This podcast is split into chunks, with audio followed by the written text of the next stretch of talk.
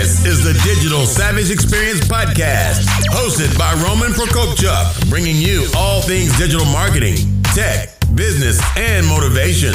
What's stopping you from becoming relentless in all aspects of life? Are you ready to become a digital savage? Let's get into today's episode.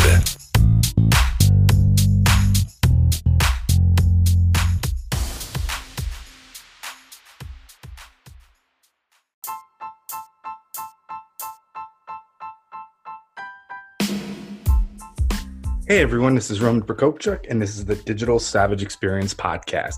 Today I have with me Butta B. Rocka, international recording artist and Amazon best-selling author. Thank you for joining me today. Thank you for having me. My pleasure. So tell me a little bit about your journey. How did you get to where you are now? Oh my goodness, I have a I have a long journey. Um, um, my name is Butta B. Rocka, as you stated. I'm an international recording artist. I started when I was about I started making money and actually doing it seriously when I was about 15. Um, living in Tampa, Florida, but I was coming to Atlanta, Georgia, working with Bobby Brown and working with Usher. And that's how I got started.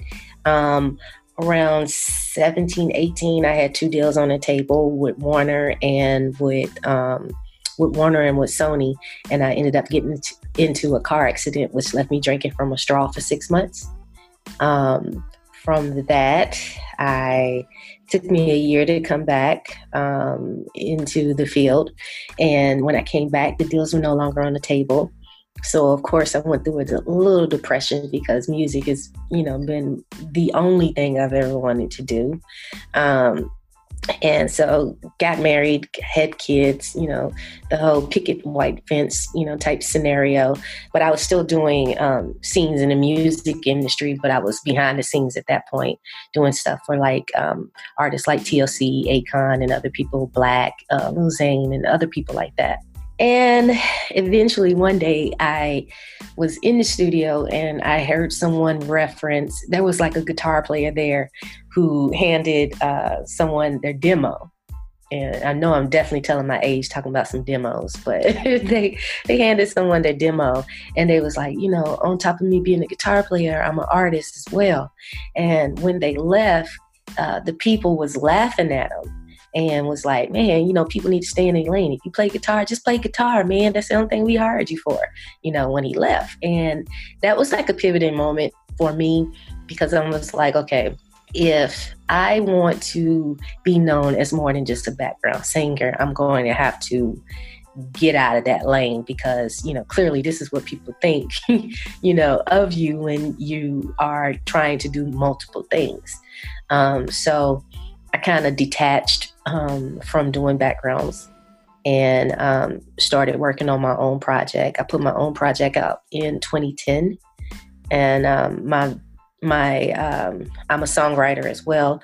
So as a songwriter, you either would be in BMI ASCAP or, or SESAC, um, I'm with SESAC and I did a, a, Christmas show, which was really, really big to be able to get on. And I had just signed to SESAC.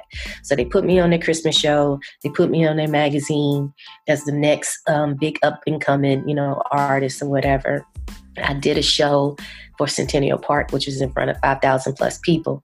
And that was my second big show um, with my own band and my own material. And um, from there, I got an offer to go over to Africa, and I've been touring ever since then.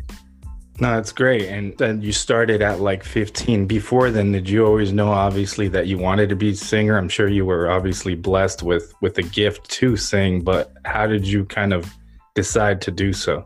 Yeah, I um, I actually, I, my mom said I, I came out singing out the womb, uh, but yeah, I definitely have been singing all my life. Um, at age four, I started doing talent shows and everything.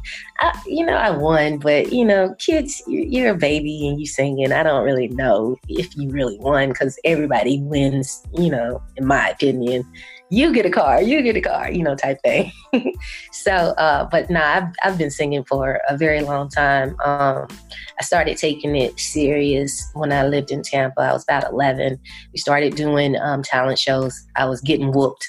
I mean, getting whooped big time at first because I, you know, it was new. So I had to learn the ropes. Um, I had to learn the etiquette of being on stage. You got to have a lot of stamina to be able to get up there and perform and dance and do all these different things and everything. So, um, you know, it was it was kind of tough at first, and then um, and, and I was singing with my cousins, and we had this group called NOLT, which meant none other like this, and you know, thought we was cute and doing it, and um, I mean, it, it went really good, um, and then we started.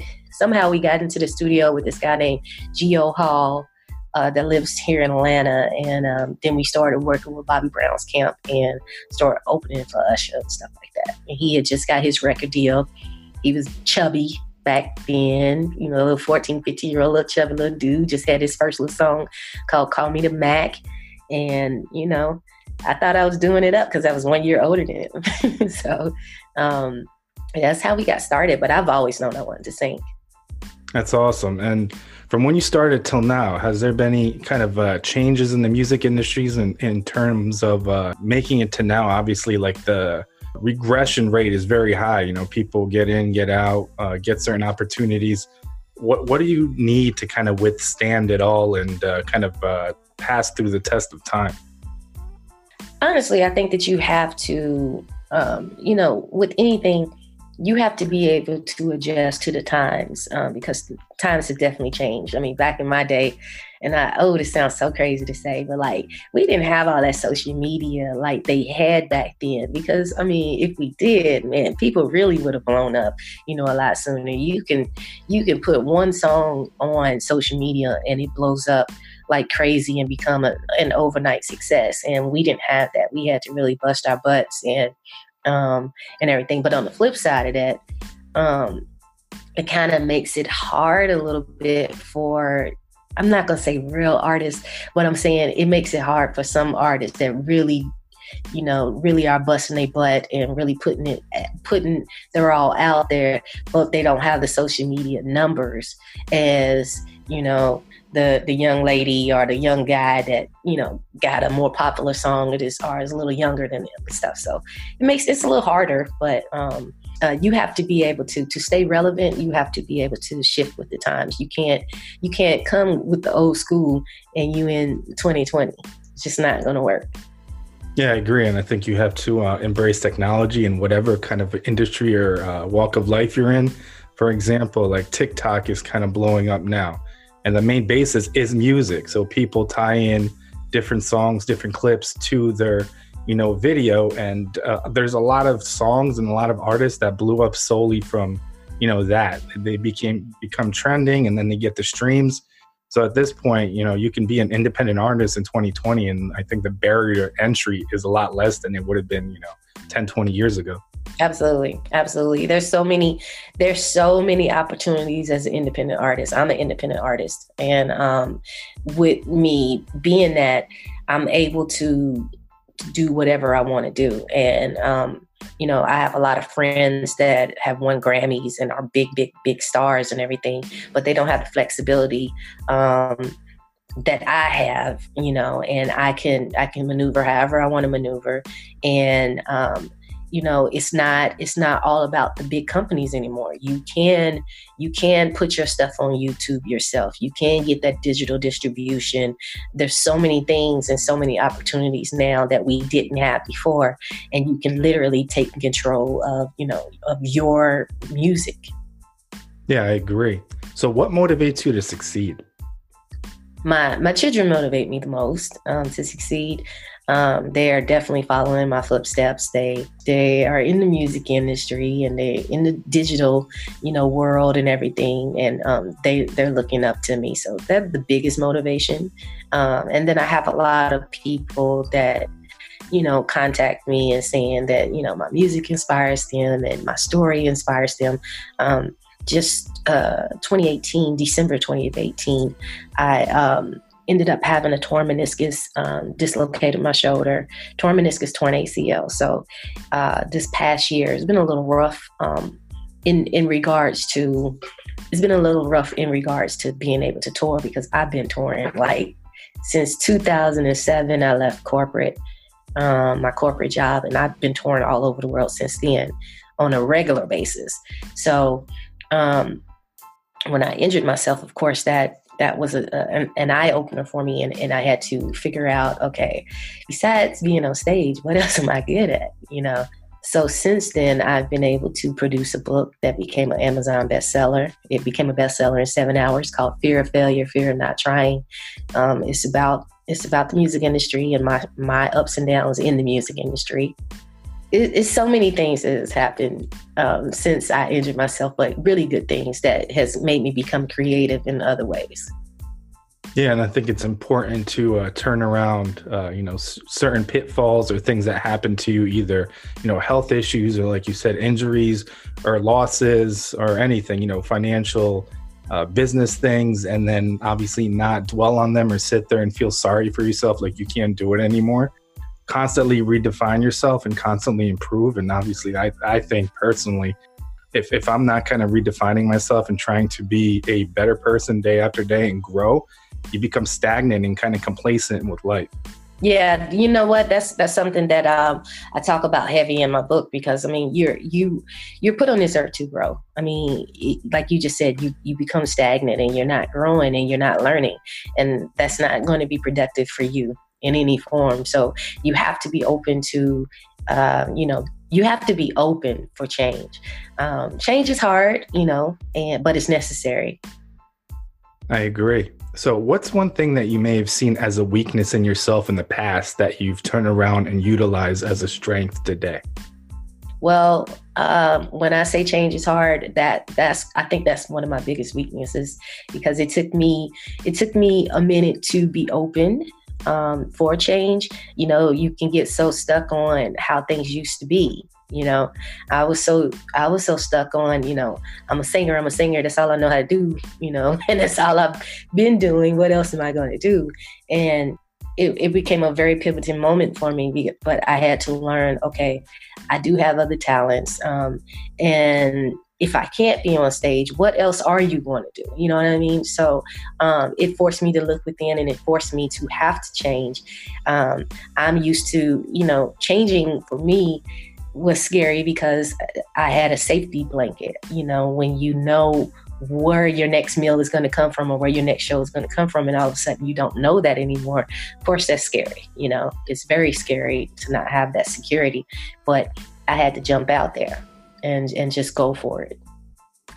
Yeah, I agree, and I think uh, that's oftentimes the hardest part: getting kind of that one foot and then getting that momentum. Once you get momentum regardless if you get any trials or you know pitfalls or roadblocks you learn from those and grow. And then the, the, the challenge now prepares you for the bigger challenge later. Absolutely. Absolutely.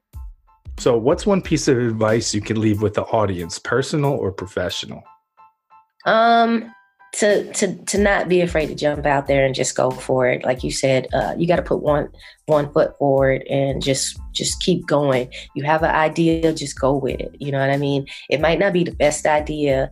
Uh, you might have to make some um, you have to what i call plan do and review where you got to plan it out do it and, and then review it and see if it's working. And if it's not working then just adjust your sales you know yeah, I agree, and uh, I think it's important to you know try new things and fail. Oftentimes, you do fail, and from failure, you you know adapt or pivot and get to your goals. And I think with that, even starting once you start, a lot of people, a higher percentage, even when they start, quit too early, so they get discouraged.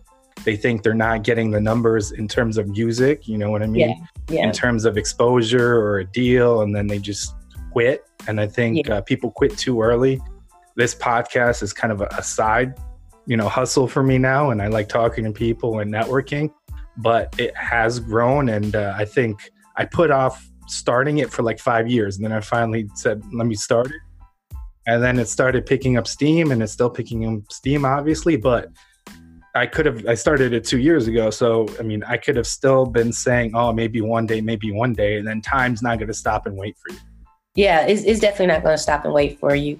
You have to seize the moment and just go for it. And um, one thing I want to piggyback on is you you are going to fail, but at least fail forward. You know what I mean? And and keep going. And again, learn from the things that are happening, and and and don't be afraid. People get so people get so stuck in just the start You know what I mean? Like you said, you had you had this dream and you wanted to do it for five years, but it took you it took you to two years ago to finally say, you know what, I'm done. I'm going for it. And since you went for it, you've learned along the way. I'm, every podcast is a, you know is a different learning curve for you. You know, some of the things that you tried at the beginning of your podcast might not you might have changed by now. You know, your flow, your your whatever. You know what I mean? So you have to you have to be able to just go to just start. Yeah and it's constantly improving. And before it was in video now it's video. Before it was just a white wall. Now my wife built this little set for me at home so i, I like this. it. I like yeah. your set. Yeah so i got to thank her for that. But yeah like you said and if you do fail not being you know angry or spiteful about it like you said learn from it and take something positive out of it and move forward. Right so I really appreciate you stopping by today. Can you let the audience know how they can find you? Yeah, definitely. You can find me on all social media at Butta B Rocka. That's B U T T A B is in boy R O C K A. Um, and I'm on all social media um, under the same thing. Awesome. Thanks again for stopping by. Thank you so much for having me on your show.